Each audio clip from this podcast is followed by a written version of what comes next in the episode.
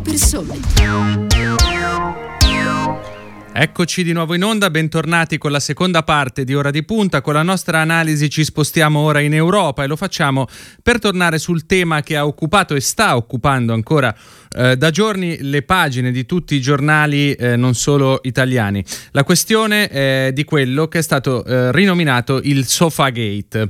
Eh, la storia è nota e riguarda l'incontro ufficiale avvenuto ad Ankara tra il presidente turco Erdogan e i più importanti rappresentanti delle istituzioni europee, il presidente del Consiglio europeo Charles Michel e la Presidente della Commissione Ursula von der Leyen. Le immagini della Presidente costretta a sedere sul divano al cospetto dei due uomini seduti sulle poltrone hanno fatto il giro del mondo e provocato polemiche i cui strascichi si stanno eh, trascinando fino ad oggi. L'episodio è un'occasione per noi per parlare di donne, di parità di genere e più in generale di, di diritti e di Stato di diritto oggi in Europa. E lo facciamo con piacere dando il nostro benvenuto a Simona Bonafè, europarlamentare del Partito Democratico, Democratico e vicepresidente del gruppo dei socialisti e democratici al Parlamento europeo. Benvenuta. Ciao, buongiorno, buongiorno a te e a tutti gli ascoltatori di Radio Immagina. Buongiorno. Eh, Bonafè, allora ci dice come è stato vissuto e come si sta vivendo in generale questo episodio a Bruxelles e a Strasburgo. Eh, am- ancora poche ore fa von der Leyen è tornata a dire che episodi come questo non dovranno più ripetersi. Eh, qual è l- l'impressione che si è fatta, l'impressione che sta cogliendo eh, lì, eh, diciamo, al centro delle istituzioni europee? Ma eh, Qui a Bruxelles stiamo vivendo questo episodio come un episodio grave e con grande indignazione. Infatti abbiamo invitato eh, il presidente Michel e la presidente von der Leyen a venire a riferire nel corso della prossima riunione plenaria del Parlamento che ci sarà settimana prossima. Eh, bisogna però essere molto chiari, qui non si è trattato, cioè non, non è una questione eh, di Galateo, cioè dietro c'è il, il disconoscimento della, dell'Unione Europea cioè non riservare una postazione di onore alla Presidente della Commissione, come è sempre avvenuto in passato, e guarda caso Presidente della Commissione donna, beh ecco, insomma, ripeto, si tratta di un episodio grave che va condannato e ha fatto bene la von der Leyen a dire che non deve più succedere. Senta, eh, come abbiamo detto, questa vicenda è l'occasione per parlare in maniera un po' più profonda di ciò che sta succedendo in Europa e non solo, nei confronti del rispetto della donna.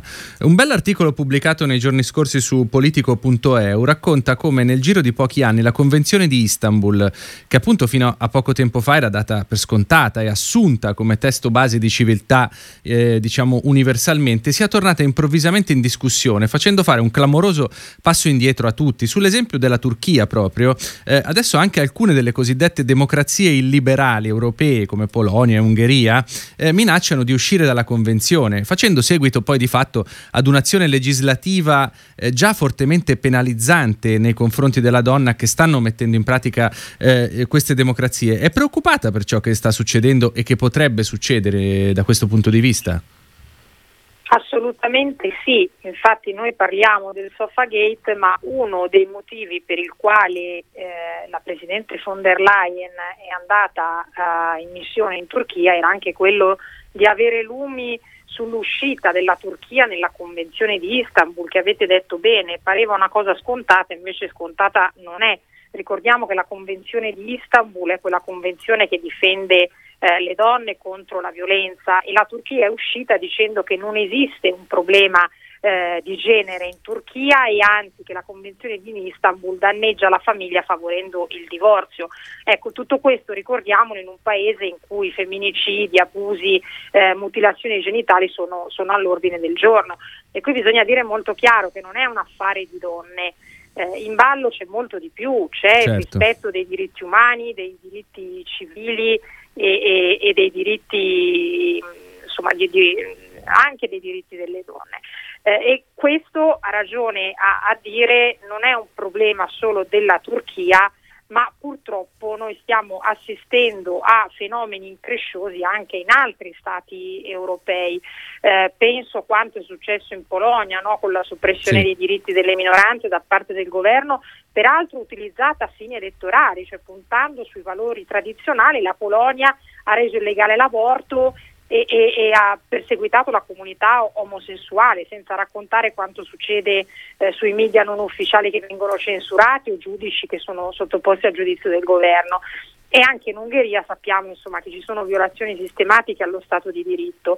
Eh, ecco, tutto questo non può succedere in Europa, eh, tant'è che eh, la politologia ha avanzato un neologismo per, queste, per questi stati che è quello di democrature eh, mm, sì. nel senso che mantengono l'elezione eh, de, de, diretta dei rappresentanti, ma poi si muovono no, come, eh, come, se la, la, democrazia in quel paese non esistesse. E io sono molto orgogliosa, lo dico, della battaglia che abbiamo fatto in Europa, eh, la battaglia sul rispetto dello Stato di diritto nell'erogazione dei fondi europei. Cioè l'Europa sì. non, non, ci si sta, ecco, non ci si sta solo perché eh, arrivano le risorse europee, l'Europa non è un bancomat ma è una comunità di destino e quindi si devono rispettare i diritti fondamentali e i diritti umani e civili. Sì, sì, che è una cosa appunto che eh, l'abbiamo testimoniato anche qui a Radio Immagina recentemente con una intervista che abbiamo fatto a Tonia Mastrobuoni di Repubblica che aveva scritto un uh, reportage dai contorni veramente preoccupanti dalla Polonia in cui si parlava appunto anche di una legge che sembra voler introdurre, io non dico reintrodurre perché spero non ci sia mai stata, una sorta di mh, accettazione della violenza domestica nei confronti delle donne, una cosa allucinante. E, mh, senta, per parlare un po' anche di politica, eh, visto l'argomento di cui stiamo parlando, far abbrividire solo l'idea che intanto eh, Salvini e la Lega corteggiano questi governi e i capi di questi governi, eh, pensiamo a Orban e a Morawiecki, eh, per farci un gruppo, un gruppo parlamentare insieme a Bruxelles. Com'è possibile che non vedano quello che sta succedendo o che non lo vogliano vedere? È proprio così, eh, Salvini è volato a Budapest insieme a Orban e al Presidente della Polonia eh, proprio per stabilire eh, degli, degli, accordi e dei rapporti per la creazione di un nuovo gruppo in Europa dei sovranisti. Eh, ecco, io eh, come dire, penso che questo la dica tutta e la dica lunga sull'europeismo di facciata eh, di, di, Salvini. Eh, però un partito come, come, il nostro, come il Partito Democratico, deve rimanere saldamente ancorato ai valori europei chiave del proprio DNA e questo significa anche al rispetto dei diritti fondamentali e del principio di democrazia che sono cruciali per l'Unione Europea. Eh, tra l'altro a me sono piaciute molto le parole del, del, del segretario, no? noi dobbiamo agire con il binomio dell'anima e del cacciavite. Ecco, allora l'anima è proprio quella che eh, rivendi, del, di un PD che rivendica i propri valori e, e questi, fra questi valori c'è l'allargamento del campo dei diritti, cioè dare voce ai diritti degli esclusi e dare voce a chi vede i diritti umani calpestati in ogni parte del mondo dove questo succede. E quindi noi saremo sempre invece diciamo eh, daremo sempre battaglia e la stia, l'abbiamo data anche in Europa, ho ricordato la battaglia sullo Stato di diritto nell'erogazione dei fondi europei, ma ricordo anche un'altra battaglia importante che abbiamo fatto recentemente, cioè noi abbiamo ehm, così simbolicamente eh, istituito Free Zone eh, per garantire che tutte le persone siano libere di scegliere di amare, di, di, scegliere chi amare e, e questo l'abbiamo fatto eh, anche proprio contro governi come quello della Polonia che promuove la discriminazione, la persecuzione verso le persone omosessuali. Eh, quindi insomma, mh, mm, ecco, io penso che, che, questo sia il nostro campo d'azione e noi saremo sempre da questa parte. A proposito di questo, ehm, abbiamo parlato anche nel segmento precedente con l'onorevole Fassino di come l'amministrazione Biden abbia dato un segnale molto chiaro da questo punto di vista, ha fatto capire a tutti che dalla Cina alla Russia gli USA combatteranno i paesi che non rispettano lo Stato di diritto, una battaglia appunto abbiamo detto di idee, eh, ma anche di fondamenta di civiltà. Eh, lei crede che in Europa paesi come la Francia, la Germania, la stessa nostra Italia, la Spagna abbiano fatto abbastanza eh, per far rispettare lo Stato di diritto? Ha fatto lei giustamente degli esempi eh, molto concreti e molto chiari da questo punto di vista. Crede che si poteva fare di più e che si potrà fare di più?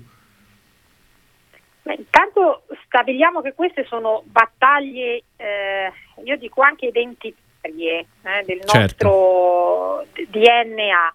Eh, si può sempre fare di più. Eh, io ho ricordato le battaglie che abbiamo fatto in Europa eh, sullo Stato di diritto mh, mm, e, e sul principio di democrazia. Eh, penso che mh, anche in Italia noi insomma, possiamo eh, sicuramente fare di più. Eh, mi riferisco anche al fronte delle discriminazioni in senso lato, cioè c'è la legge ZAN che va approvata ed è certo. incredibile che ci sia ancora chi dice oggi che la priorità è quella della pandemia. Allora, la priorità è quella di creare società inclusive. Guardate che questo serve anche all'economia, perché le società inclusive sono quelle con i migliori indici economici, ma serve soprattutto perché oggi non è accettabile che ancora insomma, questi atti non vengano sanzionati nella maniera giusta e quindi sicuramente si può sempre fare di più. Bene, bene, noi ovviamente terremo eh, sicuramente accesi i nostri riflettori, i riflettori di Radio Immagina su questo tema, sul rispetto dello Stato di diritto, sull'Europa e se lei lo vorrà lo faremo ancora molto volentieri insieme a Simona Bonafè, vicepresidente del gruppo dei socialisti democratici al Parlamento europeo, che ringraziamo per essere stata con noi oggi. Grazie a voi e buona giornata. Buona giornata. Noi torniamo tra poco con la terza e ultima parte di Ora di Punta di oggi.